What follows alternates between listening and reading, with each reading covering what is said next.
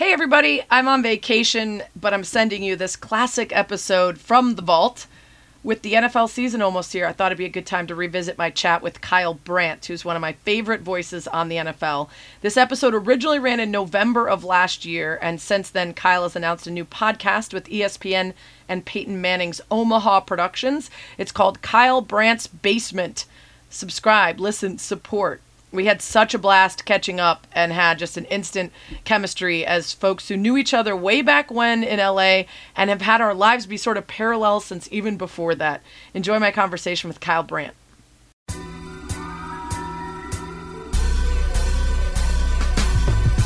Welcome to That's What She Said with Sarah Spain, a podcast about, well, whatever the hell I want actors and musicians, athletes, comedians, neuroscientists, wine experts. If I find somebody interesting, I'm bringing them to you.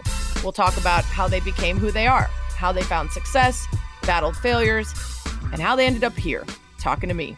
I'm Kyle Brandt, and my dilemma is that I coach flag football, six and seven year olds, and I want to play the best players all the time, damn it. I just want to win, and yet the six year olds aren't as good, aren't as able. So I have a thing with my conscience where it's really bothering me when I don't play them. So I don't really know what to do. That's my dilemma.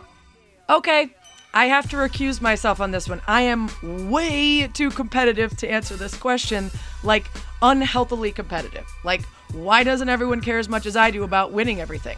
Like darts at a bar or trivial pursuit, an egg toss, getting to the next red light faster. I have uh, I have I have a problem. And it's one I've been working on my whole life. I'm still working on it. Uh, so I needed to outsource this question to a coach, a lover of children, someone with patience, an expert on fair play, good sportsmanship, and all that stuff. So I went to the one, the only, the legend, Hall of Famer, soccer great, Julie Foudy. Okay, party people.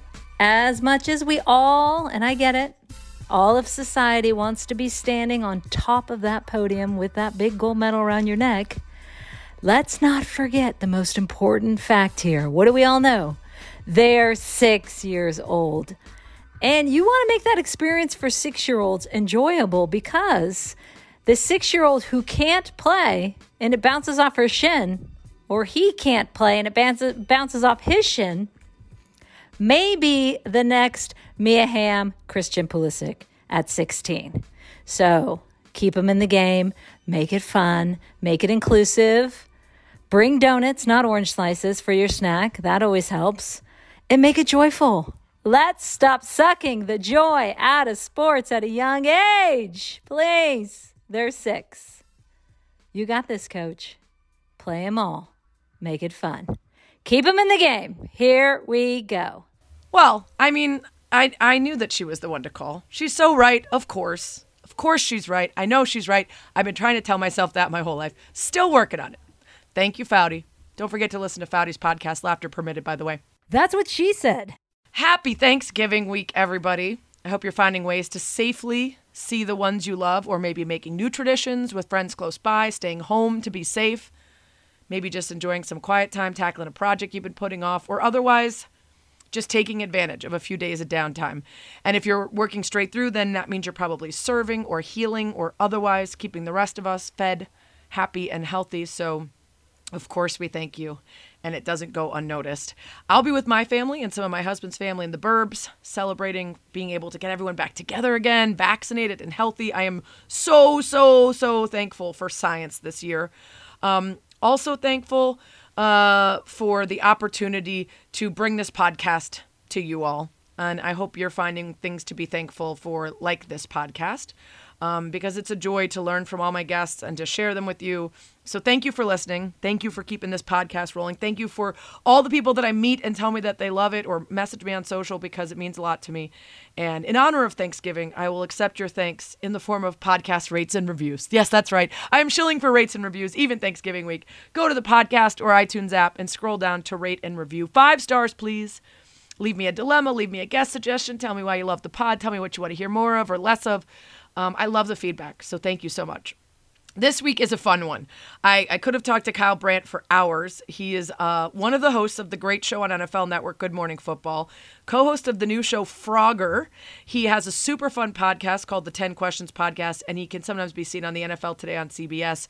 In his previous lives, He's been an actor, a soap opera star, a real world cast member, an Ivy League footballer and thespian, and a die-hard sports fan growing up in the suburbs in Chicago in the Jordan years. So we take it way back to a lot of the ways that our lives have actually paralleled each other.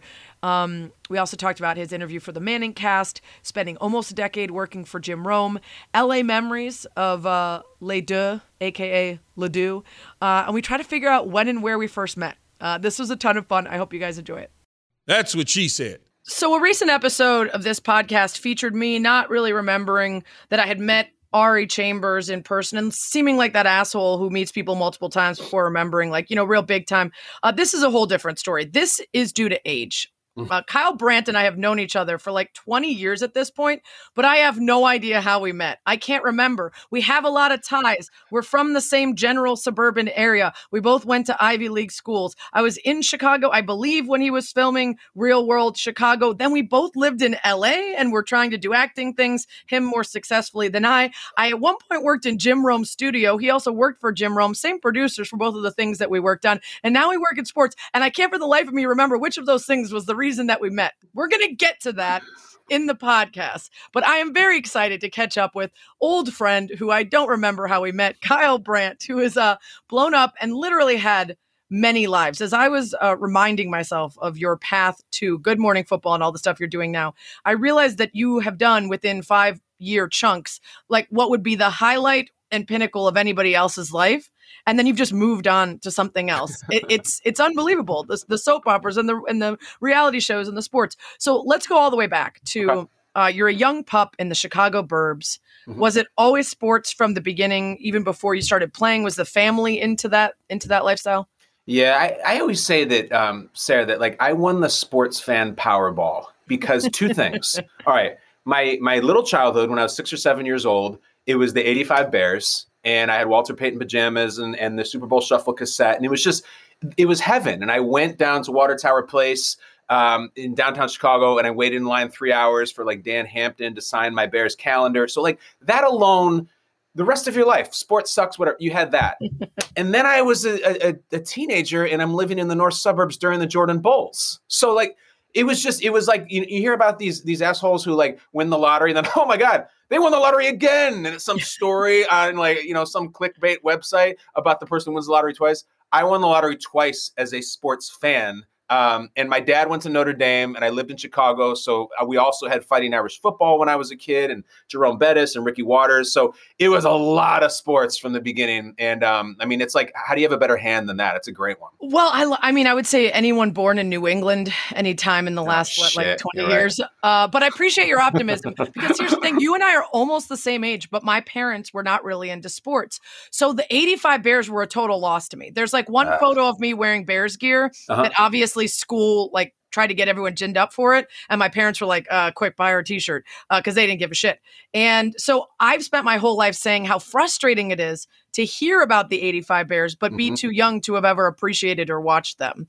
But the Bulls, 100% with you on that. Couldn't have, I know. Have come at a better time. The best time ever the first three, a little break and was weird and everything, and then the second three. But see, like I know how it is working in sports media and in like the Instagram world. The way that you reference that there's one picture of you, yeah. I guarantee there's been some point where you're like, I need to find some pictures of me as a kid with the Bears uniform or the Bears hat. And I've done the same thing. And you go back and I have tons of them and they're just gold. It must mm-hmm. be so annoying for you. You so have anything? No, but the good news is is that about two months before the pandemic, my mom dropped off all these boxes and was like, okay, we've Love been it. storing them at the house in Michigan. Like decide if you want them or not, but it's not our problem anymore. And I'm going through it.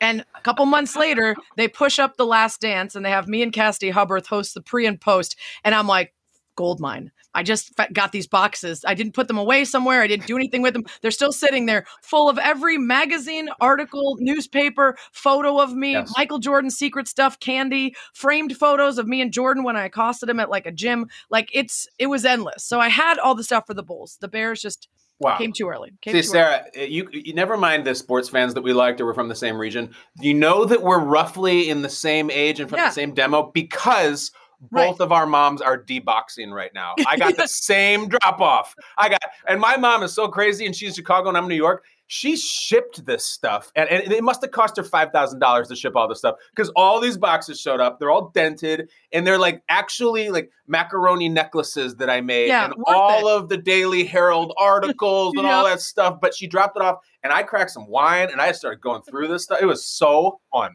It's so fun. So much stuff that you forget. And now you have like a like a photo of everything you've ever done or a video because of our phones. But back in the day, those like Yeah. rare memories that pop up because of that.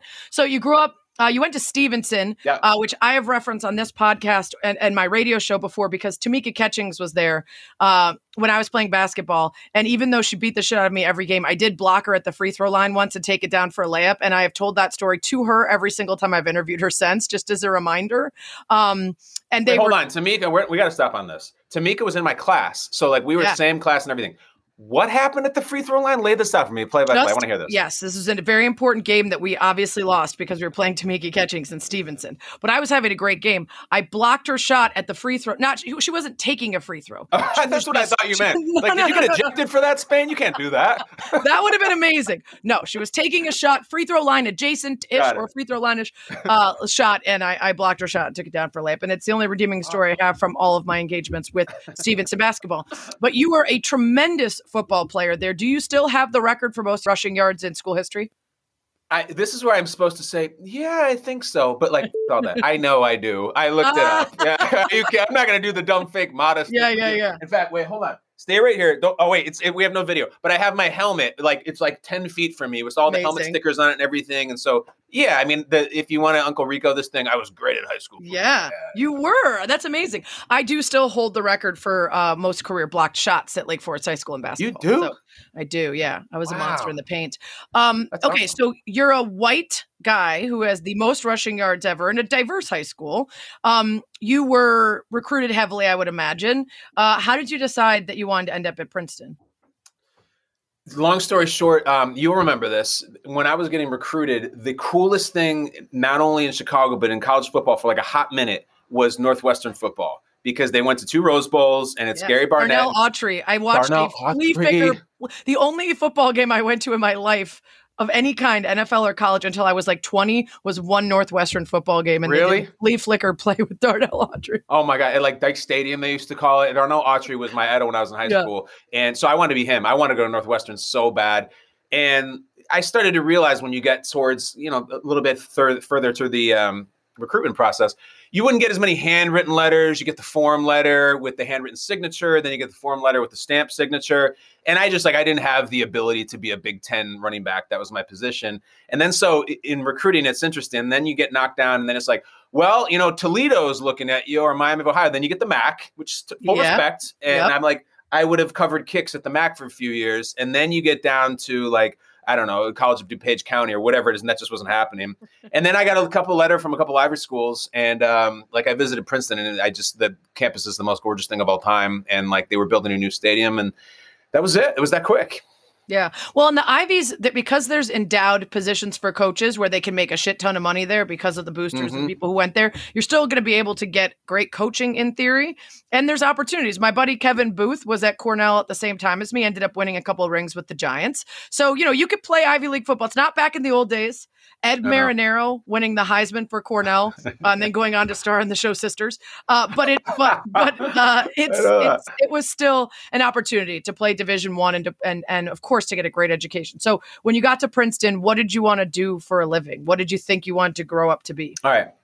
So I had this like um after school special like uh, identity crisis when I was a senior in high school, and I'm I'm being dead serious. Where I was um I was like uh, Emilio Estevez in the Breakfast Club, and I I even was like in those same high schools. For everybody listening, I went to one of the high schools that all the John Hughes movies are from. Like I was basically from Shermer, Illinois. And it's look, here's the thing, Sarah. You remember I had.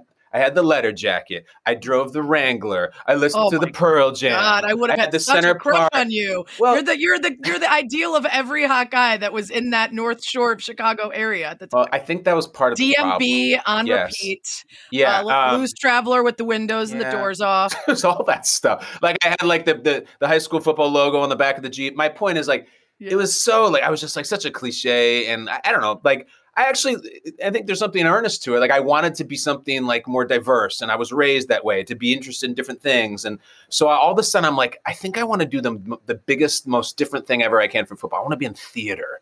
And like in the mid 90s, that was considered, I guess, sort of socially radical because it was still really clicky and all the stereotypes were a lot stronger than they are now. So when I showed up to Princeton, like my, I, I went up to my football coach and was like, just so you know, like I want to do some theater here. So if there's any conflicts, like, can you help me out with that?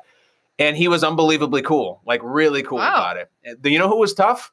I went to the theater director and I was like, "Look, I play football, so I might have some practices." And he was like, "What? No, like you yeah. need to be here for wet tech rehearsal." It was really tricky, mm-hmm. but I pulled it off, and like I think still that serves me well to this day. I uh I had the opposite where track is Tell basically me. indoor outdoor. So you have to start when you get to campus and you're done when you leave campus. And so senior year was the one time that I was like maybe I should not do indoor track so that I could focus on the theater which is what I was going to maybe try to do after college. Yeah. and it was it was impossible. The scheduling was impossible. And I had the English teacher who was like no you can't take off any classes not one to leave early for meets on the weekend. You'll just automatically I had to like protest with the dean's office. It was like she was like 105 years old. She didn't think there should be sports at Cornell. She like literally said that. I was like, all right, let's anyway. Okay, so that's amazing though that you got there and they were flexible with with what you wanted to do. Yeah. What did what, what did your parents do for a living? Uh, so it's it's a good question. My mom was an actress and uh, my dad ran an advertising agency that he started like he is like started his own business so like lot of creativity going on and my yeah. dad like um this is the coolest thing as a kid is that my dad for a long time he got his agency got the cracker jack account. So his his company's uh, job was to create and conceive the toys that were in cracker jack so like no the stupid like magnifying glass or like the rubber popper thing that you push down and then pops up like that would be my dad sitting in the conference room thinking of that. And meanwhile my mom was in chicago downtown and she was uh, like a commercial actress. So she would be in the commercial for Burlington Coat Factory when the family goes there and the mom that was my mom. Yeah. And, yeah. Um, so it was so cool. Like I, I, I, had two like creative, like sort of um, performer type parents in their own way. And uh, I don't know, neither of my sisters or my brother like they do any of that stuff. But for me, it was like I just had to have it. I feel like your family could have been a John Hughes movie. That just sounds like the ad exec dad. He comes home and the kid's the one who like comes up with the idea for the for the best Cracker Jack toy ever. Yeah. It's very big when he's playing with that. I don't get oh, it. yeah. It's a it's a car and then it turns into but what does the building do? It's a, but it's a, it's, it's a bug? wait, wait, wait. It's, it doesn't come with a vehicle? Josh yeah. Baskin. I don't get it. I don't get it. um okay, so you're at Princeton, you're doing theater. Where did you feel I mean, listen, you're a good-looking dude. You're very charismatic. You're obviously smart. I'm sure you did fine. But was there any point where in either of those spaces you didn't feel like you were fully welcomed or that you were kind of halfway in? Yeah, in the theater space because like I, I, was I was a jock, you know, I, I, was just at that time, you know, you're college football players, like all you do is lift weights in your time. I'm really big physically, and like I was a little stiff in my movements, and like some of these people were really serious theater actors who went on to do the legitimate New York theater thing, and like I I tried earnestly to jump into it, but you it's I was the betting favorite would be uh, that the football idiots are sort of prejudiced against the theater types. I didn't feel that way at all. My football teammates, even back then, were just like intrigued, I think, and a little, almost a little jealous that like you do something else other than just plan to beat Harvard. But um, the theater people, like, I don't think they really took to me that much, um, at least initially. Um, it was a weird, like, I, I remember um, we were doing this play called Beyond Therapy. And if you look back in the 70s, it starred John Lithgow and Sigourney Weaver, like back in New York. And that was the big play. And I got a cool part. And I had to go to tell the football coach in the middle of our spring game, like, Coach, I need to leave in the middle of the game. And he was like, Great, we'll get you some carries early. And like, I respect it. And I was like, God, you're a cool man, Roger. Yeah. Roger Hughes, great guy. And he's like, This is what Princeton's about. You know, it's about different experiences. Yeah. And then I remember I got there and like the theater director was so mad that I was late and like you need to make a choice here. Like if we're trying to do a mm. show, and I was like, dude, like I just I ran up campus like carrying yeah. my pads. I got my I'm off book. Like, can yeah. you just do this thing? This is this so, is a movie too, of course. This is also a movie where the jock, you know, is running with his pads to make it sweating. He's got the eye black on, and then yeah. starts doing, you know, Romeo and Juliet. Yeah, Sarah, you don't even know how close you. I remember actually getting in the theater bathroom and pushing the eye black off. Yeah, and that shit doesn't come off easily. It's hard. Yeah, yeah. And so I was trying to get it off. I want the movie about the 105 year old uh, English professor Cornell who yeah. should be no sports. Like that's a I, take. Yeah, that's a take as well. Another day is here, and you're ready for it. What to wear? Check. Breakfast, lunch, and dinner? Check. Planning for what's next and how to save for it? That's where Bank of America can help. For your financial to-dos, Bank of America has experts ready to help get you closer to your goals. Get started at one of our local financial centers or 24-7 in our mobile banking app. Find a location near you at bankofamerica.com slash talk to us. What would you like the power to do? Mobile banking requires downloading the app and is only available for select devices. Message and data rates may apply. Bank of America and a member FDIC. When you need mealtime inspiration, it's worth shopping Kroger, where you'll find over 30,000 mouth-watering choices that excite your inner foodie. And no matter what tasty choice you make, you'll enjoy our everyday low prices, plus extra ways to save, like digital coupons worth over $600 each week. You can also save up to $1 off per gallon at the pump with fuel points. More savings and more inspiring flavors make shopping Kroger worth it every time. Kroger, fresh for everyone. Fuel restrictions apply. Okay, so you're loving Princeton. At least you're figuring out how to do both of Yeah. those things that you care about. Um, you get into writing. You you you end up being an English major, right, as Yeah. opposed to theater. Is Yeah. was that intentional? You didn't want this the drama major. You wanted to major. They just didn't offer it. I would have done it. I was all in. Like I really um, remember at the time. So when I was a freshman, um, Good Will Hunting happened, and that to any sort of like wannabe intellectual sort of Mhm. IB type person was like, I can do that too. I can write the script with my best friend. And Yeah. so like I had a real serious deal that I was going to be the Matt Damon thing, and I would have majored in theater, but they just the, Princeton is so um, antiquated in its curriculum. Like they have like five majors they offer. At least when Right. I was there. So English majors because it was the closest thing. Journalism was in the ag school at Cornell when I was there, the agriculture school. so the requirements were like tons of math and science, and I was like, yeah, no, I'm just going to take a couple journalism classes and be an English major where I could take music oh, and Oh, yeah. film and So acting and shit. Okay, so how does the real world happen? Because I'm curious, I, and I I would imagine that maybe they are sort of looking for actor types because they need people who are going to be charismatic and comfortable on film, but they can't just go out to schools and just go to theater departments, can they? Did they? No, no. But in this, in the very, in the spring of my senior year, two very cool, two very high profile things happened on campus, totally by coincidence. One, uh, in the wake of him uh, shooting Gladiator, Russell Crowe comes to campus to shoot A Beautiful Mind with Ron Howard, and they're shooting it right on campus. It's this mate where we're looking out our windows and watching him and Paul Bettany and all these actors. And Russell Crowe was the biggest star in the world at the time because the Gladiator just happened, and they're right outside our windows as we're like drinking and like calling for them. So I got to be in that movie, and you can see me in it. I was an extra in it in the Amazing. background. And then a week later, like I don't know if it's a week later, it felt like a week later, very quickly after, totally random coincidence, the production company that makes Real World and did from the first season in New York just decided to come to Princeton University to do an open call. And um, they show up. If they had not come to Princeton, I never would have like applied, never would have sent a video. If they had gone to Rutgers, I never would have applied or sent a video. They went like a hundred yards from where I slept every night. Second semester senior with like nothing to do. Yeah. Real World is the coolest show. I watched it for years, as we all did in college. We all have our favorite season, our favorite Yep. moment. And my friends and I got drunk and nothing to do, stumbled into an open call. I waited in line for maybe half an hour.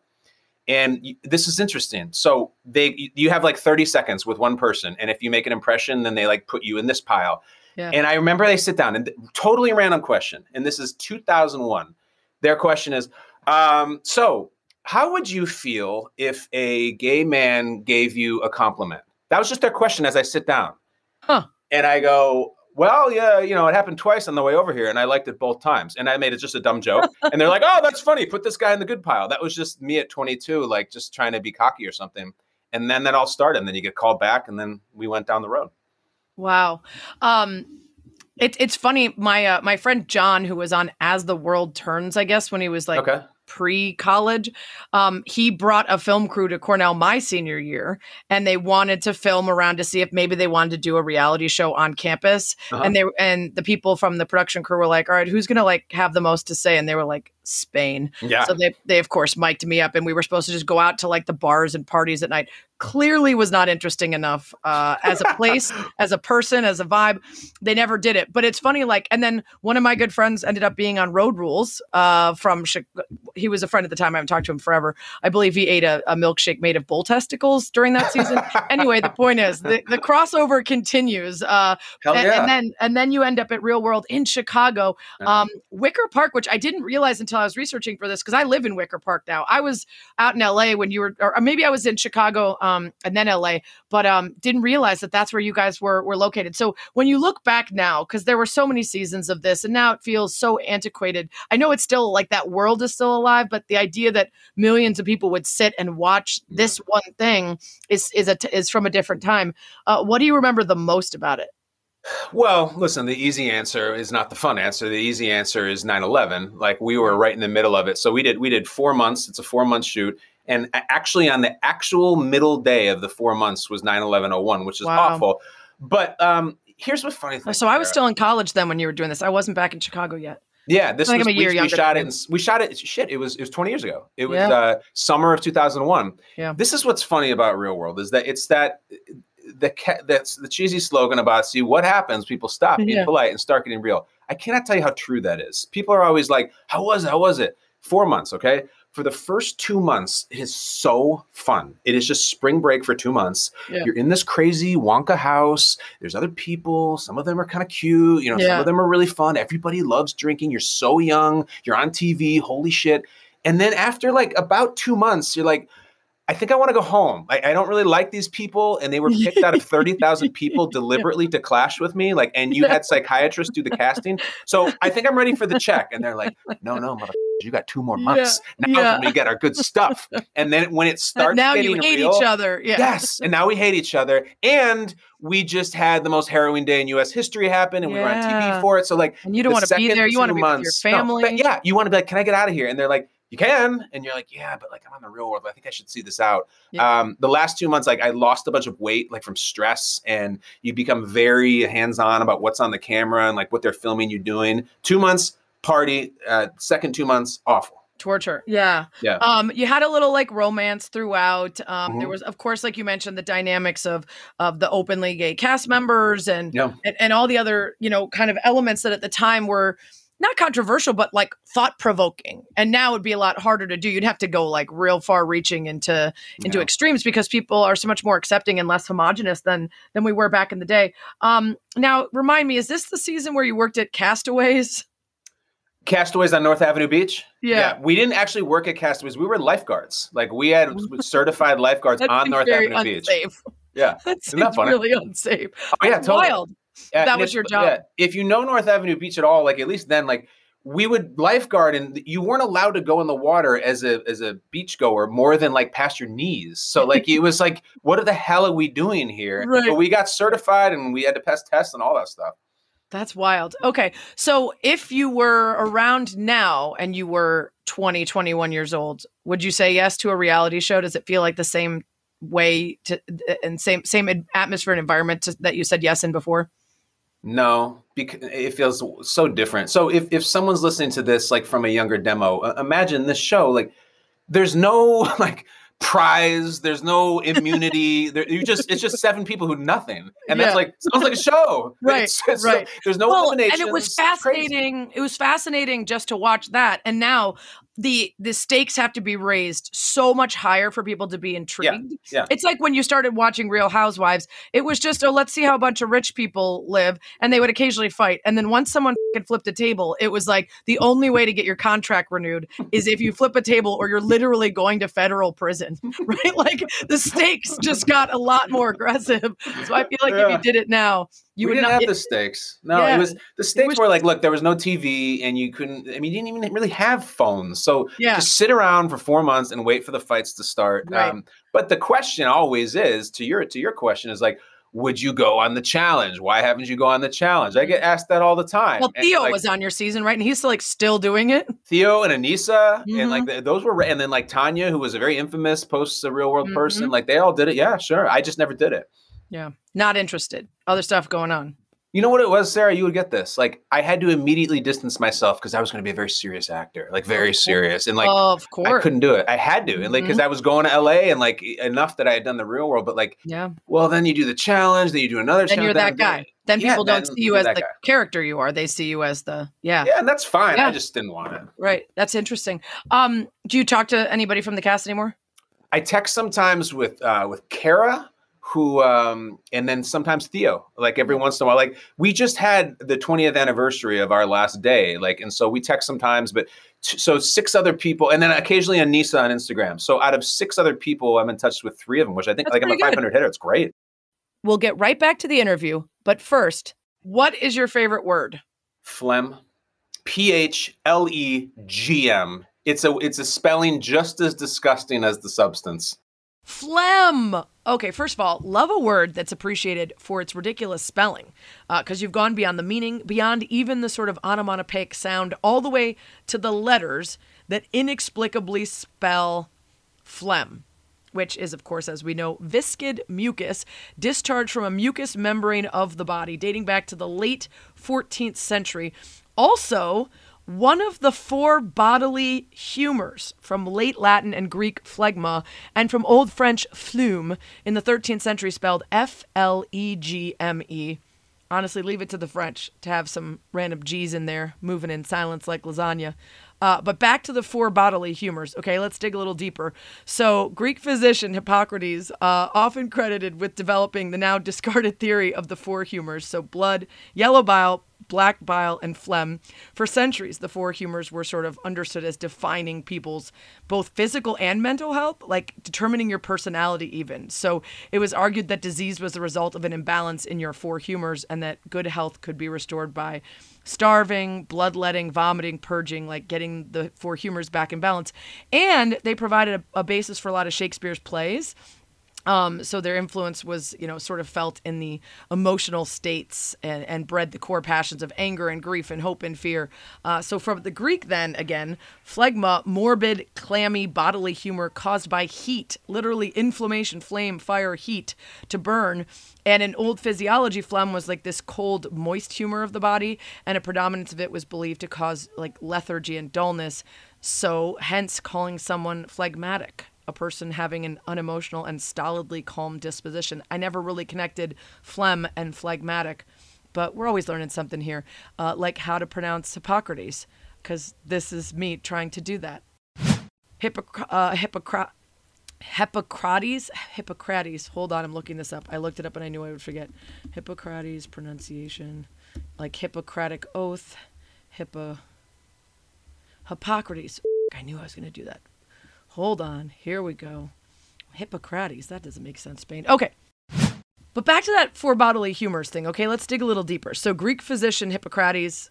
Did I do it again? Mother Hippocrates. Greek physician Hippocrates.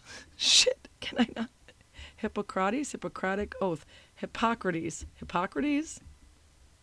Thank you. Okay. Please do not keep this in. Speaking of great words, You're going to learn today. the word of the week is from my favorite wordstress on Twitter, the Susie Dent, uh, and it's nod crafty, spelled N-O-D dash crafty, an obsolete rare term from the 17th century meaning given to nodding the head with an air of great wisdom when you actually don't have a clue or tuned out a while ago. So this feels like a useful one for this week, this Thanksgiving week. So in a sentence.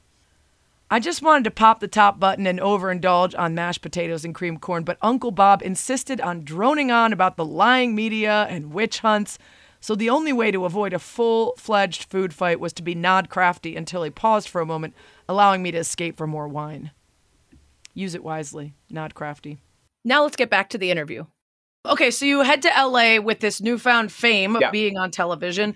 Um, let's let's get to that part quickly. It's a different kind of fame than now. You don't have social media. You don't have people sliding into your DMs. Like you're you're you're the, the what probably happens is what used to happen to me when I was drunk in LA is I would walk up to people and be like, "Hey, did we uh, did we did we go to college together? Like how do I?" And then like after the fifth time they'll be like, "I'm I was on the I'm like, "Oh, I'm sorry." Like just hammered. That's like the most of it. And then there's a bunch of people who clearly know you and seek you out and want to talk to you and date you and whatever. But that kind of fame back then, that Yeah. that time, did you like it? Did you did you use it? Sarah, indulge me this. When you're doing that conversation, when you walk up to the person, all right, I'm going to give you three choices I- I'm picturing it right now. Are you at A, Miyagi's, B Dublin's, or C the Saddle Ranch? Which is Oh, four Busby's. Uh, That's great. I thought you were going to say uh, Barney's Beanery was another one. oh, Barney's. Oh, yeah. That well, yeah, you're right. That did definitely happen at Barney's Beanery. We also hung with Andrew Firestone from The Yeah. Bachelor at Barney's oh, yeah. Beanery. Um, all of those places were places I went to. At the Saddle Ranch, I went to a week into living in LA and tried to get a job. And they were like, "How long have you been here?" And I was like, "One week." And they were like, "Come back in four months if you still want to work at the Saddle Ranch." I was like, "I certainly do not." Uh, now that I live I'm here. out. Uh, but I got to answer your question. Um, the fame thing. Here's what was troublesome about the fame thing. So this is a real view at early 2000s media. I show up in LA like ready to be, you know, Marlon Brando, and I'm going to do the work, and I'm really going to study. And, and the the Bachelor had just blown up, and Survivor had just blown up. So Mm. every single person in the world, like as I was one of them, who was cheeky reality star, was just on a bullet train to LA, and they were either all going to be studio hosts or movie stars or whatever. So I would like get a meeting with an agent. Oh my god, like I'm gonna I'm gonna get, have the perfect shirt, and I'm gonna tell them all these great things I want to do, and all these incredible actors that that I that I study. And like the next guy next to me would literally be Joe Millionaire. Like Yeah. that, that that guy was sitting there. And I'm like, yeah, yeah. damn it, this reality thing. So I was really frustrated, man. It was mm-hmm. tough. Yeah, I mean it's it's true. Like it sounds silly now, especially because there's so much crossover of like if you're known and famous, you could do many different things. Yeah. But back in that time, there was an expectation that if you did that stuff, you would not be someone that anyone took seriously as an actor or actress because Oh, now everybody sure. knows you as a real person. They don't want to in- see you inhabit a character, and so there was a real stress uh, on that. But but you end up at Days of Our Lives. How does that happen? Was the best. It's the only soap I, ever watched back in the day. Bo and Hope. Okay, so yeah, Bowen Hope. One, they- one summer. One summer. So I don't know anything. God, that's so funny you said it. I had one summer too, and mine was Patch and Kayla, like in the '80s, Yeah, and I and yeah. like Roman. Um, Oh, I- Roman was still around by my summer. Yeah. yeah, because Roman's a legend. Like Roman's Yeah, still on the show to this No day. way. Oh my Um, god. I did a million auditions, every single pilot, zero callbacks. They're what you call just you know you're green, you're green. I had no idea what I was doing. I was just an idiot. And then like the soap opera thing, they go in an audition for um, for Days of Our Lives, and like you know you coach and you paid some person a hundred dollars for an hour to teach you how to read your lines, Yeah. and you go in and you get it, and like God damn, I got a three year contract on NBC to play Philip Kiriakis. I was a recast from another actor who had left. And then I'm in there and I'm sitting in Salem working with Bo and Hope and and you know Stefano and all Marlena. It was like is the, all the things I've done in my career. I, I think I had the most fun doing the soap opera. It was awesome. Is it as wild as they say in terms of like number of lines and scenes that you shoot daily? Sarah, it's pages. And I can I tell you that I since I was a kid, I could memorize movie lines and song lyrics and Yeah, stuff. I can and so you have people show up and they could be Daniel Day Lewis as, as in the role of Roman on Days of Our Lives. Yeah. If you cannot memorize three pages in a row of dialogue, you're fired. You have to Yeah. go. You have Yeah. so I could do it. And to this day, and my current job, that skill that I've like sharpened in, Days of Our Lives helps me because I don't need prompter for a lot of stuff. I remember stats if I need them. I remember quotes and like I can remember all of it. And that's because of that stupid Days of Our Lives job Yeah. that I love so much. With me in my shirt talking to Belle and, and Mimi. It, that's how I can do that. Well, theater in general, right? That's a skill. Yeah. I remember when I was doing theater all through junior high. Um, yeah, it was it was that it was how do you do this and then you just start and that's it. It's just now it's No. ingrained. Like there's I'm sure you have things that you can still there's somewhere buried in there. Like I wrote a rap for Le Batard show and if Okay. I could do it off the top of my head, even though I wrote it in like an hour one night because I just had to keep saying it so many times to figure it out. Give me but some of the bars. Give me some bars. Well, the name is Spain, but they call me the commish C O M M I. I said, you don't want to f- with this. Step into the grid and I'll rule real world. The alpha male of the show is a ball busting girl. Anyway, it's actually the beginning of this podcast, uh, which most people don't know that the music at the top is the back music of the commish rap. Oh. But I mean, I'm sure you have those moments where you're like, why do I remember? It's a it's a line of dialogue, or it's a quote, or it's a poem, or it's something that you had to learn once, and it's just still in there. Stephen Colbert does that all the time on his show. He'll just pop off with like some Shakespearean monologue from 25 years ago. Absolutely. And I like to your point. I remember when I and when I decided I was going to leave the show to become a huge movie star. I uh, my people are like, "Did you get killed off?" And I was like, Mhm. "No, I, I left town." You know, and I, I had Oh, this scene where I was on the come back. jetway. Oh yeah, and I am the jetway, and I say goodbye to the the woman, and I uh, she's just like, "I just don't understand why you're leaving this town," and I go, "I'm not leaving this town, Belle." This town's leaving me. And I don't even know what that means, but then I walked down the jetway in single tear and that was it. So like I that's the line I remember. That's amazing. So did you choose to leave then? You you were Oh, done. Yeah. yeah. Why And is that if you loved it so much? because every single you know hunky douche on a soap opera is going to become Harrison Ford or Denzel. Like it is a course, fact. It is totally. fact. Guaranteed. And um, so that was me. And um, so I was gonna leave, and like here we go. I'm gonna. This is the takeover. I put in my time, did my soaps. That was my like my graduate work, and now I honestly, you know, I, I really, really thought that I would be now like what like one of the Chris's is like, you know, Chris yeah, yeah. Pine or Hemsworth or whatever. Like, and those guys are so talented, and and I really do respect them. But it just didn't happen. And then so I'm out there. I leave this job, which is paying me good money, and I just like you just see that that checking account or that like ing orange saving account. Yeah. And it just goes, and you're just like, well, I think I'm about two months from moving back to Lake Bluff to live with my mom. And that, it was it was really rough, really rough. What did your agent say when you wanted to leave the the soap? You should. The agents push for it, you know, because Right. they're like, I believe in you and you've done you, you know, it's like, I don't know. It's like us, even in sports media now, if you have like a good steady job where you're on a show, is, you know, we both have been like, just, I'm going to be done with this. And I, I know that I'm going to host, you know, I'm going to be in the, the anchor from Yeah. Monday Night Football. Like, no, you're not, asshole. Like, no, stay with your job. Stick with it. Stick with it. Keep it. You're doing fine.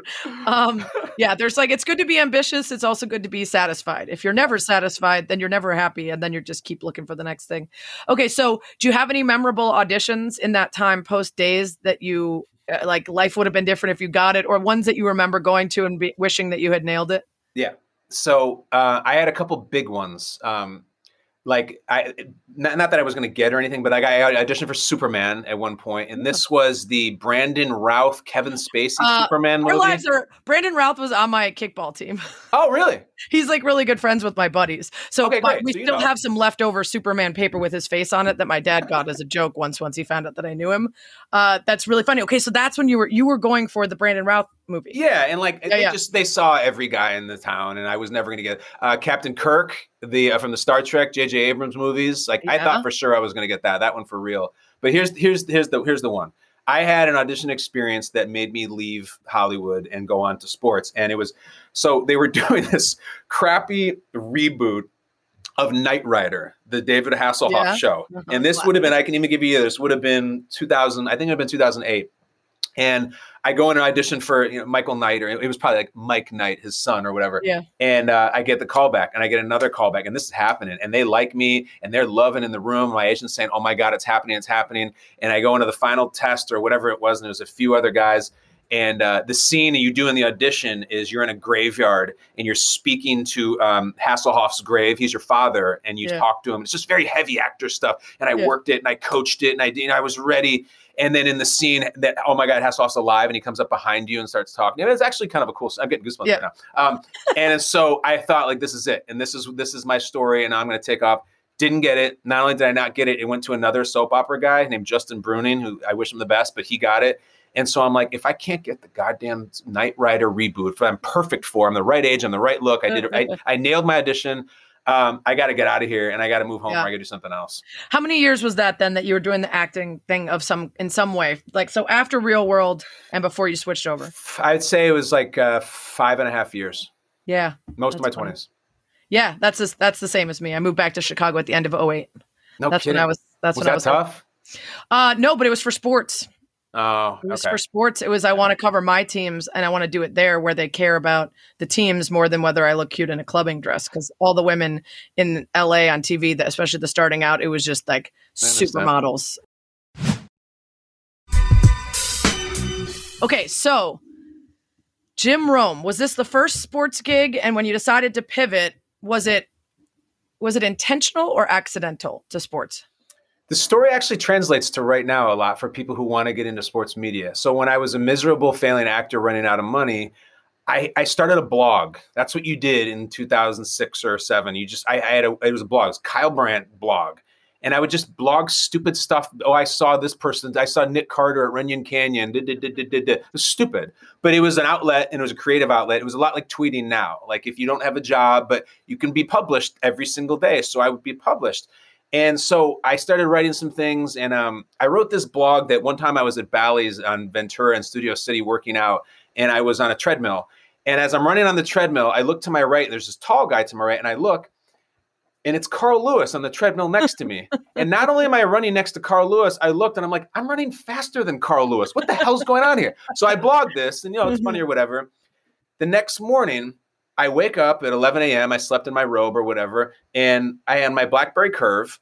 I pull it up and I have an email from this weird email address, and, and the email's like, Kyle, Jim Rome here, and uh, I've been reading your website, and I really think you have some talent. So I go, what, what, what the hell is going on? Because I watch the afternoon block every day. I watch PTI, Yeah. I watched Around the Horn, I watched Yeah. JRIB. Jim Rome's Burning was a big deal at the time. Yeah, yeah. I'd never His met him, never show was mine. I was a clone. You were a Didn't watch clone. the- I was a clone. Didn't watch the TV, but I listened to the radio every day. Oh, that's so cool. Did you ever Yeah, yeah. call? No. Oh, all right, that's too bad. Too but anyway, so I, the the story is is that one of my college teammates, back from college, back from sports, Ross Tucker, who now is pretty well known in NFL media, Yeah. and he calls games, and he's a really successful guy. Rome had approached him to come and potentially join the team, and Ross says, "I don't want to move to California, but there's this guy out there. It's his background's a little weird, but you should check out this website. He's an old friend of mine." Rome checks the website. He emails me. He brings me in for an interview. I worked for him for nine years because of that Carl Wow. Lewis blog and because I decided to write So when I was miserable. Okay, wait. I forgot to ask. Did we meet Yeah. yet? I have. Not, I'd be interested to know if we have different versions of when we met. Well, I don't remember it, so right. yours is probably right. Here's my memory. All right. Um, the Patriots are 18 and 0, 17 and 0. Okay. Uh-huh. Uh, no, no, they're 18 and 0. They're going before the Super Bowl. Mm-hmm. They're going to play the Eli Manning Plaxico Burress Giants.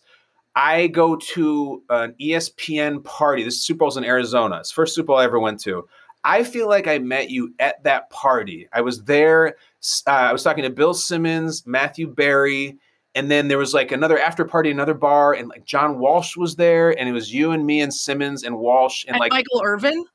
yeah, Michael. I have a picture. It How is the weirdest that? photo ever. It's me, Michael Irvin, and John Walsh. That's everything right there, isn't it? Very strange photo. Is it that night? You think?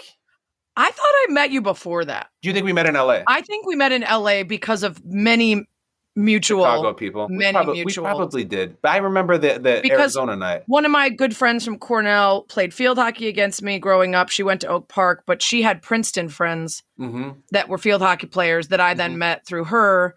And then Rebecca Harlow. Oh yeah, Becky Harlow, of course. Yeah, I I know. might have we might have met through her. Like we have a lot of mutuals I know, that I, I know. think we met at like Le Deux or something. Le- I don't remember. I remember Bliss on La Brea. I don't remember. uh, pe- everyone called it Le Deux, yeah. which was not how you pronounce Le de in, in French. Anyway, the point is, uh, I, I feel like it was one of those, and then we ran into each other the night of the Michael Irvin. Uh, yeah, John for sure. Walsh, okay, maybe that's what I mean. I'll go when- back and when- look at those photos because I was definitely at that party, and I was definitely at the random hotel bar after party that had that collection of people. Well, here's an interesting test. So I, I, th- oh no, I, I- you've had the same phone number for a long time. Then, Yeah, right? yeah, yeah. Three one zero. Yeah, Tim same with me yeah. because you and I texted leading up to this, and I think I Yeah. had your number from like 12 years ago or something. Like longer than that. yeah, right. That's crazy. Yeah, I was like, I want him to come on the pod. I think I could just text him. that's me. I think I have his number from 22 years ago. Um, okay, so you get to Rome. You had aspirations, of course, of being on camera, and you had been for a while. You weren't just an aspiring. You were on the real world, then you Yeah. were on Days of Our Lives. So was it humbling to be a behind the scenes person, or at least to be a crew and not the star? It was invigorating. I'll tell you why. Because it was really validating. And it was back to that thing about I'm the star football player and the Wrangler, but like I, I feel superficial and like I want to do theater. Put in the work. yeah. So I showed up and after going from, you know, something as as, as superficial as a soap opera and auditioning for Knight Rider stuff, then it's like come in, drive down to Orange County 50 miles every one way at, you know, 5 a.m. or whatever time we would get in and you know start contributing and adding ideas and writing and doing all these things. You will never appear on camera. You will never be on the air. It's only your thoughts. You were And- though eventually. years later Yeah. like Yeah, I, yeah, I think i was a good five years and honestly the humbling part like i was like the text screener not even the email or call screener. This is like it, back then you could text a radio show now. I like i remember i started sc- i cut my teeth screening texts for the jungle from some idiot who has like i, I don't even know what the jokes would have been then. It was like uh, uh, something on like some Clinton Portis joke, like Janky Right. Spanky or whatever. It was like Right, that was the right. hot thing at the, time. The time. Deuce of Davenport. Yeah, yeah, it was. so I started then, and then uh, so I I liked it because I just had to write and write and like use my brain, and it just it felt like, it felt awesome. I really do have good memories of it. Well, yeah, and it's a return to like uh, if you are an Ivy League nerd, there's probably a part of you that was into like putting in the work and doing homework and doing research Yes. and like being and you could do that with acting, but it's a it feels very different to me than when you're writing or creating. Yeah. Um, and so you probably got to scratch some of those itches that you hadn't done in a while, especially as a writer back back in college. So is that satisfying for you? Uh, I want to work at Rome forever. I want to I want to be a part of this this world. Um, or was it always throughout that pro throughout that nine years were you auditioning to try to be doing other things in the sports world? No, no, I was like, you know, that the way Jim runs it, at least he did at the time, like it's very all inclusive. Like it's a, it's an all day job, all night. Like you watch sports, you talk at night about the Celtics game, and then the second you wake up, like you couldn't do other things. So Right. also at the time, like right when I met Jim, I, I started dating my wife. Like, we got married. You know, the, like basically, I built my family and everything while I was working with Jim. And then you know, I have a couple kids, and then you're like, all right, now it's time to readdress this career thing. And um, I've been planting the seeds. Like Jim, to his credit, I came to him as his producer and said, like, do you think when you're out, I could host? and like a lot of hosts would be like, no, this is I'm very territorial. Like, no, absolutely not. And he's like, yeah. And he let me do it tons of times. And it Amazing. was like so cool of him. Yeah. Did you work with the Mant brothers ever with around Jim? Extensively, yeah. Yeah, yeah. That Yeah. was my first um one of my first on-camera gig in any sports thing ever was called Fantasy Sports Girl. I know what that is. Yeah, and that was a Mant Brothers creation, and I would drive an hour and forty-five minutes down to wherever the the Rome studios West were. Westminster. Yeah, and I got to write my own script, so I was like, all right, so I have to wear these cut-up jerseys with shit tons of cleavage. Yeah. My boobs are up to my face, but I get to write the copy and make the pics, and it's in a fancy studio, and it's the first person that gave me a shot in there. I'm still uh, good friends with Michael, man. Yeah, so Uh, my, my, great I mean, Mike. Mike was at my wedding. Like I, I Oh, love nice. Mike. So Yeah. you would be like, if I can write, I'll wear the TJ Houshmandzadeh Yeah. jersey. That's all set up. Yes. can, we, can we just talk about, by the way, that Yeah. he put Houshmandzadeh in the audition script as a test? I didn't know that. Yeah, yeah. He had a He's couple, so and then he had. Antwaan Randle El. He put a couple in there to see if the person would come in and stumble over some of the names and whether they really like Oh, watch football. you though. Um, yeah, but it's funny because those photos are still on the internet, and people are like, "What's this?" I'm like, "Listen, man, if you were trying to work in sports and someone wanted you to wear that as a dude, you would wear it. Like one of my friends is in, you know, calendars in a banana hammock, a dude who works in sports, okay? Because that's what people wanted at the time from him. So, you know, that- it's just the business. It Oh, sucks. that's it, but- Sarah. After I didn't get Knight Rider, I would have worn the Borat bikini. Like I would have done anything. I'm fine with that. yeah.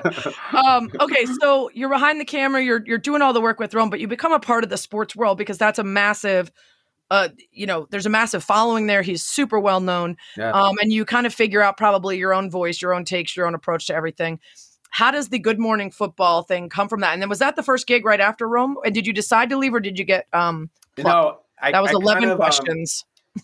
no, I it, but it was a, que- a, a really a, a really pivotal time for me. I, I started kind of, um, I guess it, it, you sort of felt like dating other women a little bit. I would start making appearances on FS1. So I would do, um, I would get up in the morning at five, do the Rome show, produce it and write and everything, go home and see my baby son and my wife, and then I would drive up to LA um, from from Orange County and do these like these shows at night on Fox Sports One, and sometimes it would be with with Charissa or it would be with like uh, Petros Papadakis or uh, Mhm. Kristina Pink. Like all those people were doing them at the time, and it was really the first like sports TV I ever did, and it was all just like you know uh, Lance Armstrong this and like the U.S. soccer team this, and I would just have takes and like it was fun because not a lot of ton of people were watching, but it was live and, and like you got that that first taste of it. And um, so I did that for a while, and I got an agent from that, like in, in LA, and I and I um, they started putting me out for things, and then Good Morning Football happened very very quickly at the very last minute. I always tell people like, so that whole show is based on you know chemistry of four people and their camaraderie, and they're able to work together. There was no audition, there was no chemistry chemistry test. I didn't What? meet I had never met Kay or Nate before we were cast. They just cast us. And um, I was the last one of the four, and they just did it. And they said, like, you got to move to New York. And I had two babies, and my wife had never been to New York. Wow. And uh, we showed up and said, screw it. Like, we took a leap of faith. It was wild. And that was five years ago. That's like a reverse real world. They're like, we're going to Yeah. cast people and hope they get along, but they're not going to know each other at all. Great point. Um, that's wild because it is. It's all about the chemistry. I have gotten really into the show, um, and I've tried a lot of different NFL shows, and NFL Live is now fantastic. I liked it before, It's but great. the Mina Dan, know. you know, like the the the combo, the Laura, the the folks they have now, Marcus, are so great together that it makes me want to watch it while I'm learning and and listening. Yeah. Um, and a lot of previous iterations of those kind of football shows just haven't done it for me. It's too serious. It's too uh, vanilla. And Good Morning Football is so fun. And I was thinking the other day, I don't know that of the times I've watched, and I never watch it live because God no. Uh, are you liking the wake up calls? Are you okay? Oh, I love that. I've done it. For, I've done it for 12 years. You know why? People are like, "How do you wake up at 5 a.m., 4 in the morning?" I'm like, "Because I'm done at 11 a.m. I'm done. I love it. I, I don't mind it at all." and and just every once in a while, when you want to have a social life, you're just a little bit tired in the morning. Yeah, or like I just, you you know what, Sarah? Like if I'm out and we're having cocktails, I want to go home. So like, I have a built-in reason to go. old. Sorry, now." got it. Yeah, I don't want to go out. I don't even. Uh, I, I, I'm I the opposite. wait. I do I do work till 8 p.m. And so Ah, uh, okay. I, I'm a I'm a night owl. But um okay, so I was I was thinking about it the other day when I was watching. Do you guys have a directive to stay away from sensitive NFL topics because your employer is the NFL, or is it more about the show's approach? No directive at all. You know what? What sucks? This is so funny. Like we can laugh about it now. So they put together these four kids basically, and they're going to be fun, and football should be fun, fun, fun, fun, fun, fun, fun, fun. In the first week of the fun, fun, fun show, Kaepernick takes a knee, and it's Oh. all. It's like then it becomes we we did Kaepernick like all- wall to wall because that was the biggest story in the world, and so that was this huge record scratch in the fun sense. Like we can't do you know, which which Stranger Things character would Matthew Stafford be? Yeah. Like we're like we're talking about like the Kaepernick thing. So we got baptized in the serious storyline thing that the NFL was dicey about. They, you know, people say that all the time, and like, one of the, what do you like about the job? What do you not like about the job? You know what I love about it? We can do anything. We have such creative freedom. One Yeah. to come up with a segment and be like, let's do some dumbass segment where we go outside dressed as I don't know pretzels and talk about the Seahawks. and they're like, great, let's do it. And there's never any like avoid this. Sometimes there's a talk about like let's make sure we're well informed in what we're saying and right. like let's stick to the facts about what we're saying like but it's never don't talk about this and like we've had you know for the fun show that's on the league's network like we'll we'll talk about crappy officiating like Yeah. we'll talk about henry ruggs like it, it's all there it's just let's do it carefully that's the only Yeah. we get Yeah. I mean, your show is such a model for the people who want to do something like that, where there's enough of a budget to have some fun with some creative ideas and throw shit against the wall and see what works. Mhm. Um, and that's tough to do. It's really tough to do because you have to have the right people working with you. You have to have creative, fun writers and producers, and everybody needs to get on board with it. And it's um when it works, it's so good, and when it's Yeah. bad, it's awful. It's unwatchable, and that's why so many people don't take swings at it because Mhm. that fun stuff, the sp- stuff supposed to be kind of like comedy and sketch, um, can be pretty brutal when it doesn't work. And on your show, it feels just supernatural. I've been I've been messaging Kay. I haven't heard back from her, but I want to get her on the pod too because she's such Sure. a fun kind of uh, part of that show, and I, I love watching you guys. It's really really good show. thanks sarah Um, your 10 questions podcast, also very fun. The list of guests is unbelievable. Is that all personal connections, or do you just have to know like two of them and then ask that person to, to get you that person to get you? Because I book all my own guests for this too. And I just, I, I literally slide into DMs and I'm like, hey, Sure. like, I don't know you, but you follow me for some reason. So if you want to go on, that's usually where I start is I find out like a famous person follows me back and I'm like, all right, this could, this could happen. I know. I'm so with you. The sweetest two words in the podcast game are follows you when you go to their profile. Like, oh my God, I can Um, message this like, person yeah, and just suck yeah. up to them. Uh, yeah, I know the feeling. I, I created, I knew that getting into this, because my show I can only do with a guest. We call them contestants, but I can't just have a friend on and talk. Like, it has to, you have to have a proper contestant. So I'm like, I need an ace in the hole. So my ace in the hole is remember when we used to do like the ice bucket challenge and all that Yeah. stuff, and you would have the water pulled on you like an idiot, and then you would always call out some people. So my ace in the hole is like, so everybody on my show gets a score, and out of 10, you get a four or you get an 8 or Mhm. whatever. At the end, every single contestant must call out someone else to come on. So Right. like Keegan Michael Key came on and was awesome and so great. But at the end, he goes, I got a whatever, he got a seven. And you know what, Michael Strahan, you couldn't do shit. And you Yeah. try to do that. And then so you take that clip and you send it to Strahan, and Strahan's like, Well, I would Right. never do that show. Very But smart. They're going to put it on Twitter and say that Strahan is uh, afraid. And so then Strahan yeah. comes on and then Yeah. he calls out someone. So that's my little device that I create. It doesn't always work, Mm. but it does I think help. I'm gonna I think I'm gonna steal that from Take you it. because my my device is who should I have on this podcast is the last question I ask. Oh yeah, And then when they say someone that pr- pr- that they seem to know, I'm like, oh, I've got an in then. But then I rarely follow up because I feel bad bothering them to, Mm. for their famous friend. But I need to I need to up the stakes to instead of who should I have on, you know, who, be can better you than you, get me yeah. on? See, now I'm totally distracted, Sarah, because my mind is drifting. I'm just trying to think about who I'm going to say you're when you going to ask say. me that. I know, yeah. right? Okay, we're not there yet. A couple more things. Okay, Okay. so 10 questions is really fun, though. I was listening to you and um, Jeff Garlin a couple weeks ago. Oh yeah. Um, and I just, it also reminded me that he was before our time in Chicago because his ex- exact memories of the championship game and I mean, you were you were on top of it too, despite being like six when it happened. So clearly, you had been raised in a family that was into that. Yeah, it took me, remember that. but he was like he word for word every detail of the Bears back in the day in 85, 86. So uh, that was a fun one. And then you've got Frogger. I, I was unaware that Frogger was a show and that you hosted, and it's new, right? It's it's pretty new. Yeah, it's but we just did. We're in the middle of the first season right now on Peacock. Frog and people are listening like Frogger, like the like the video game. Yeah, Frogger, like the video game. It's a show now. It's awesome. Yeah. Do a lot of people die then? Uh, yeah, yeah. It's kind of like you know what? Sorry, I'm trying to combine all the references. It's like uh, American Gladiators meets like Ready Player One with Squid a little bit of Squid Game for sure. I didn't even think about that, but I got to start adding that to that bit. Yeah. Yeah, Squid Game, Yeah. American Gladiators, Ready Player One. Good call. And then probably floor is lava. Yeah. Uh, where like you know the person doesn't die when they go down there, but the stakes are set up for you to imagine that that is actual lava. What? So what is the premise? Is it people in frog costumes trying to not get hit by like You're kind of close. They don't actually have frog costumes, but like the That's arcade game back in the day, where Yeah. you know the cars go by and you jump on the alligators. It's that, except like massive, massive scale. So you're Like. Wipeout. Yeah, it like a little like wipeout, but um, like and you have to jump on top of the car and then jump on top of the fr- uh, alligator and like and then Damon Wayans and I, who I work with, like we're just like either cracking jokes or like I take Yeah, it very yeah, yeah. serious, like I'm calling like the Super Bowl, and um, my kids just love it. I my kids don't give a shit about any of the stuff that I do, but that Frogger show, like they beg and then they're silent while we watch. That's, so that's great. amazing. Yeah. Would you say tougher to complete the Frogger course or Aggro Crag? Aggro Crag's tough. I got to do the Frogger course though. It beat the shit out of me. It was really wow. bad. Yeah. Wow. At the end, when like we were done and the attorneys signed off on it, like I, I was really, I was like the person on Family Feud who like messes up fast money and like, and they, Steve Harvey laughs at. It was bad. um, so that's a lot of gigs that that you're doing now, and you've got two kids. You're Mm-hmm. Coaching uh, football, as we heard earlier in the podcast, and trying not to prioritize the talented ones, um, or maybe you are, and just suffering the crisis of conscience Yeah. that results. Uh, what is next for you? What else do you want to do?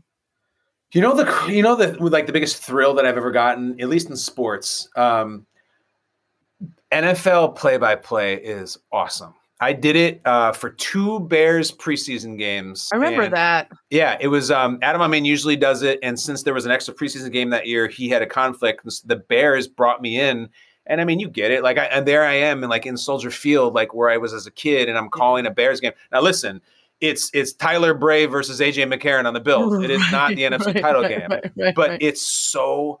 It is really like you're like you're on the, the the pilot's chair of the Starship Enterprise, and like you call the shots, and you Yeah. the whole world is listening, and that's what it feels like. So like all the studio shows and red carpets and interviews, that's, that stuff's so cool. And I'm so thankful to have it.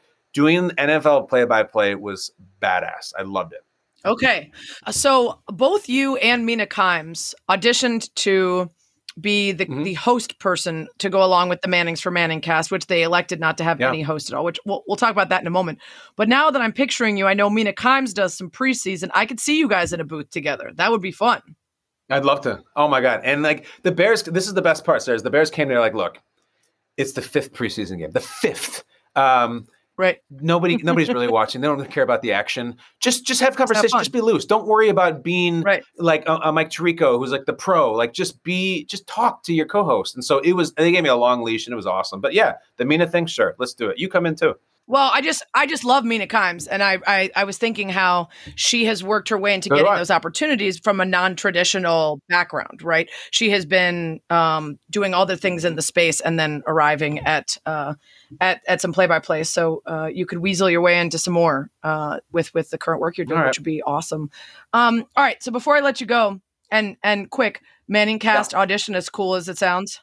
it was amazing. Like it was, you know, I try to tell my wife who like doesn't understand necessarily from the same perspective I do about. I'm like, do you understand that Peyton and Eli, they're like the closest we as Americans have to like you know William and Harry. Like they're these guys are sort of royalty in their own sense. So the, the, even the, the mechanics there of the audition, like were really intense. Like I, it's this, it's a Zoom, so it's like it's twelve windows, and I don't work for ESPN, but all these Right. ESPN execs are there, and like it's this is a pretty big deal, and like.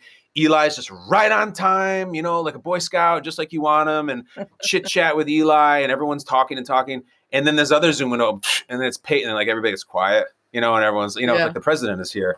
And um, then we just start calling this Browns Ravens game from last season, and like it was amazing. And you know what? It took me like 30 seconds, probably probably 20 seconds to realize like, yeah, they don't need a host. Like this, what am I doing here? This is like I was like a ball boy for like LeBron and D Wade having a shoot around, and I knew right away that like this is probably the way they should go.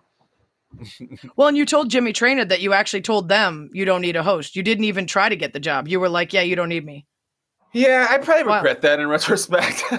I should have been, I should have been like, I don't know, you might want me because I think they listen. They're like, oh yeah, that's, That's what we were thinking. I don't know if they were thinking that at the time, but I will. I I, I said this to Jimmy too. Like, I I in I think it's a huge blessing that I for some reason was not given that job because I don't think that would have gone well for me. Watching the show now, if I was watching with some guy who wasn't a Manning, even if he was like an NFL Be like, player, "Shut up." was really charming, like. right? Yeah, shut funny. up. Uh, we, none, none of you. Get out of here. It's totally. I would have. I think I would have taken a lot of heat for that.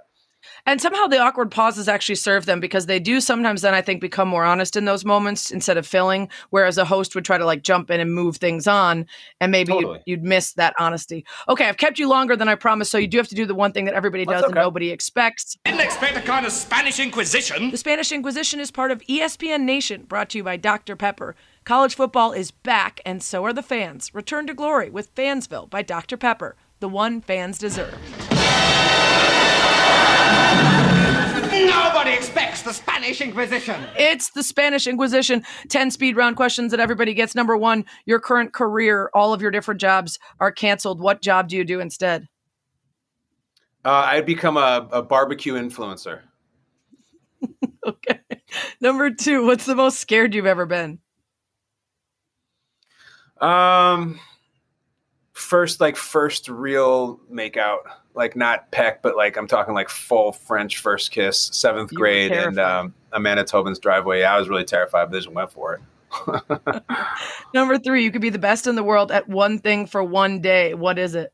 Golf.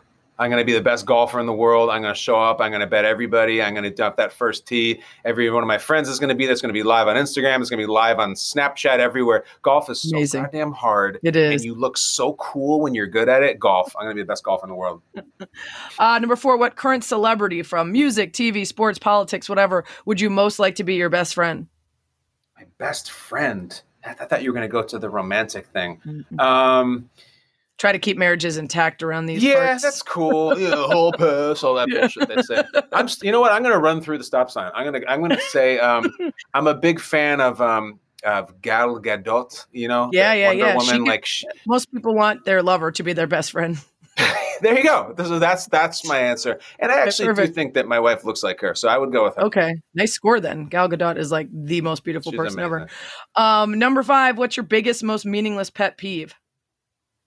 Um, I, I hate ketchup packets. They drive me so. They're so all right. They're they're woefully insufficient. It's like I need fifty times more than that. They're very difficult to open. Then once you open one, your hands get greasy. You can't open the second one. And you know they made a comeback because we used to have the pumps. Then the mm. goddamn COVID ruined the pumps, so you can't have communal pumps. And now the ketchup mm. packets are back, and people are like, "Yeah, but there's those extra size ones. I don't see many of those. I hear that I've they're out there, but it's still the yeah. same ones from when I was like six Very years old. I hate ketchup packets. Why can't it just be like the barbecue sauce that we used to dip nuggets in, where you take the top off and Yeah. then it's like a tub instead of like a packet? I don't know why they don't just take that barbecue, like the straight up McDonald's sweet and sour Yeah. barbecue.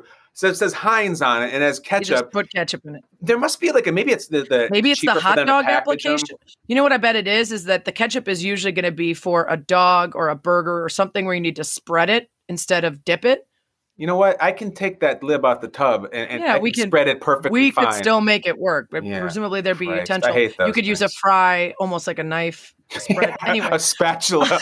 yeah, you could use a spork, whatever. yeah. Okay, number six. What's the most embarrassed you've ever been?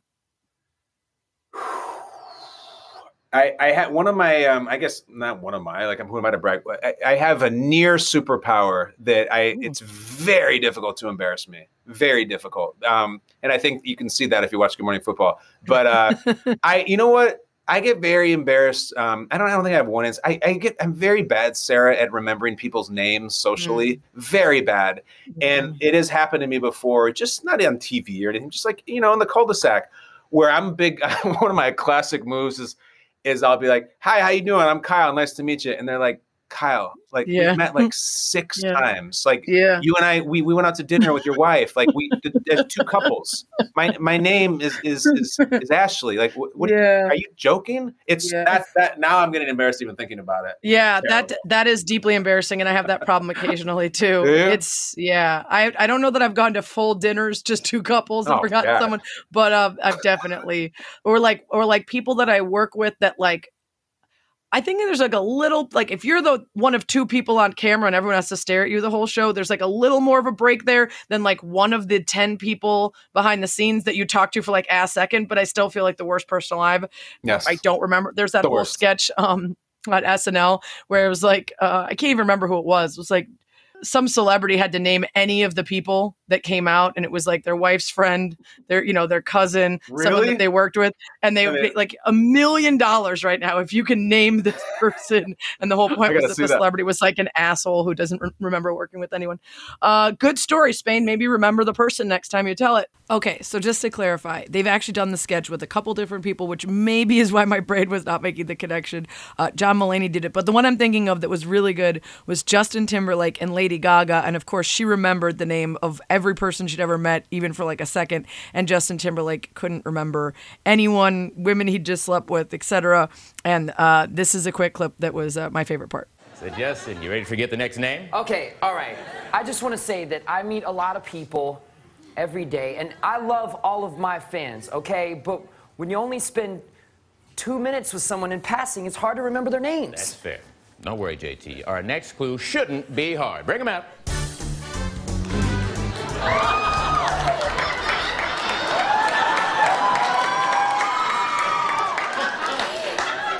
I was in NSYNC with you.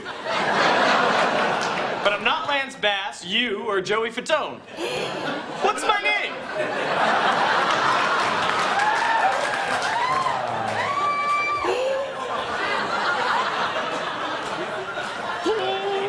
Tell me even part of his name, I'll give every charity on earth $10 million. All right,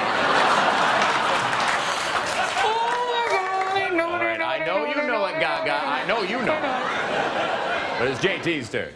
Come on, man. What's my name, JT? Uh, I think it's like, uh, I know this. Uh, Cho, Choy, Cho, Char- Charty, Charty. You think his name is Charty? Well, we don't need a buzzer to know that's wrong. But let's hear one anyway. Audience, what's that name? Chris Kirkpatrick! I, I, I knew that. I knew Oh, You that. did. Then real knew quick, what's his name? Real quick. We that. just said it. Kirk, Kirk, Kirk, Kirk, Kirk Charty. You are awful. Number seven, what's the thing about yourself you'd most like to improve? Um, man, there's so, got so many. What do I want to improve? I, I, I gotta be. I gotta tell you, I- have like really bad cell phone addiction right now, and and I know we all kind of do. It's bad, and you know what the test is? Here's the test, uh, ladies and gentlemen. You uh, get up in the middle of the night to use the restroom at two in the morning. When you do that, do you check your phone? Like sometimes I My do. husband does. My yeah, husband it's like that's that's I, I do it all the time, and I'm almost like, oh, good, I have to pee. Yes, I can check my goddamn Oh, Instagram. Some stupid thing like it's bad. I, I don't know what it is, but like someone told me you got to turn on the screen time, man. That'll. Sh-. I'm like, I can't turn. I think it's. I think it's gonna be like. I think it's gonna be No, very mine humbling. tells me, and I'm still like, that's awful. you get the alerts. Let me get back to it. yeah, yeah, flick, get off my screen. It's like when Netflix Oh, asks you if you're still watching. I could beat yeah, that. off. yeah. yeah, right. That's bad. Cell phone addiction is tough. That's yeah. That is. It, it's very useful though for those of us that were around before it to remind ourselves that at one point we weren't like that, and to try to establish some boundaries occasionally. That's why, especially at night, I'm like, I'm not going to look at my phone. I'm not going to do anything because like then you just back into the. I know. I know. loop. I know. Um, number eight, any musician or band, alive or dead, can play your next party. Who is it? Tool. Yeah, Tool. Um, Really? Yeah, that's that's a, Interesting. that's a thing for me. Um, yeah, they they're like their biggest album of the '90s came out when I was a senior in high school, and like that album that drops when you're a senior in high school Yes. is, is just tattooed on your emotions. Right. And then they're still doing it at a really high level, and like I think they're sophisticated and like they're kind of dark and they're everything I I, I want to be. So listen, Yes. the stock that, answer that is Pearl Jam counterculture thing you were talking about though. Yeah, Where yeah. you wanted to be Andrew Bender. You were like, yeah. I know, but I'm really like I'm Pearl Jam, but like I want to be. Tool. You wanna like, be it's Tool. more like that. So I'm still 100%. chasing it. yeah, yeah, yeah. I get that. What's yours? Uh, um, uh, that one's really tough for me because there's bands that I love, but I don't know if that would be the one I would pick just for the like, if I could summon anything because I've seen a lot of the bands that I love. So Okay. for my party, I'd probably have to go for one that I never could have seen, like per, like a Pink Floyd, but when it Oh. was when it was like you know Hello. when when when you got everybody together, or like Yeah. Guns N' Roses peak 1993, yes, sure. that kind of vibe. Yeah, the Um, Tool party would be very weird, and my wife wouldn't like it. I, I, right rethink. right i mean i love pearl jam counting crows there's a bunch of great ones but it's Yeah. like who who- who would i summon sure. that's a tough one whitney houston could Oh, put on a that's great. yeah see i'm not supposed to have these questions turned on me i'm I know. I, I broke them. the rules. uh number nine what would you consider your biggest failure You know that goddamn Knight Rider pilot. I, I just I don't know. Um, the biggest failure. Uh, I don't feel I. Um, maybe something from early on. I, I don't know. Like, I'm going to really heavy places. Like, I, I'll just.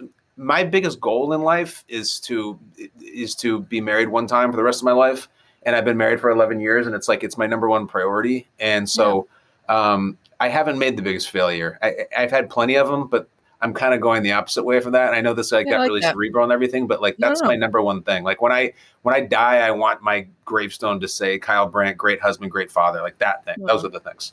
That's wonderful That's number mushy. 10 no i like mushy uh what three individual words would you most hope that people would use to describe you These are good questions. All right, so someone's like, "Hey, yo, like, what's Brandt like?" Uh, Yeah. and, they, and they just go Brandt, Brandt, Brandt. Um, all right, I'm gonna. I want them to say Midwestern. That would be a big compliment to me. Mhm. Um, I want them to say um, uh, one fucking word. Um, I want like I what's the word where like oh he's like fun to get up with like that what I don't even know what that word is.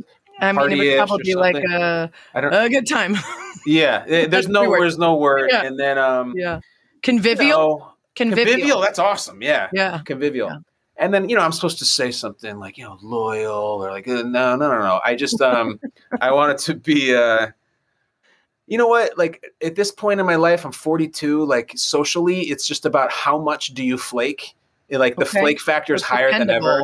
Yeah, I think mm-hmm. dependable is the word because Okay. I just can't tell you how many plans you make, and then it's just you know we couldn't get a sitter, and like maybe are you maybe are you full of shit and you just didn't right want to get a yeah sitter. you just didn't want to get out of the house the anti-flake. So what I come up with midwestern and your great word convivial. yeah you're a, then you're a dependable. dependable convivial midwesterner that sounds pretty good. I like it. That sounds Right. great. That Okay. sounds great. I'm into it. All right, last question. Yeah. Who should I have on this podcast? And then will you assign a number of points that you receive for this podcast and challenge them? um, you should listen. You should have the man. You should have you should have Paul Rudd on.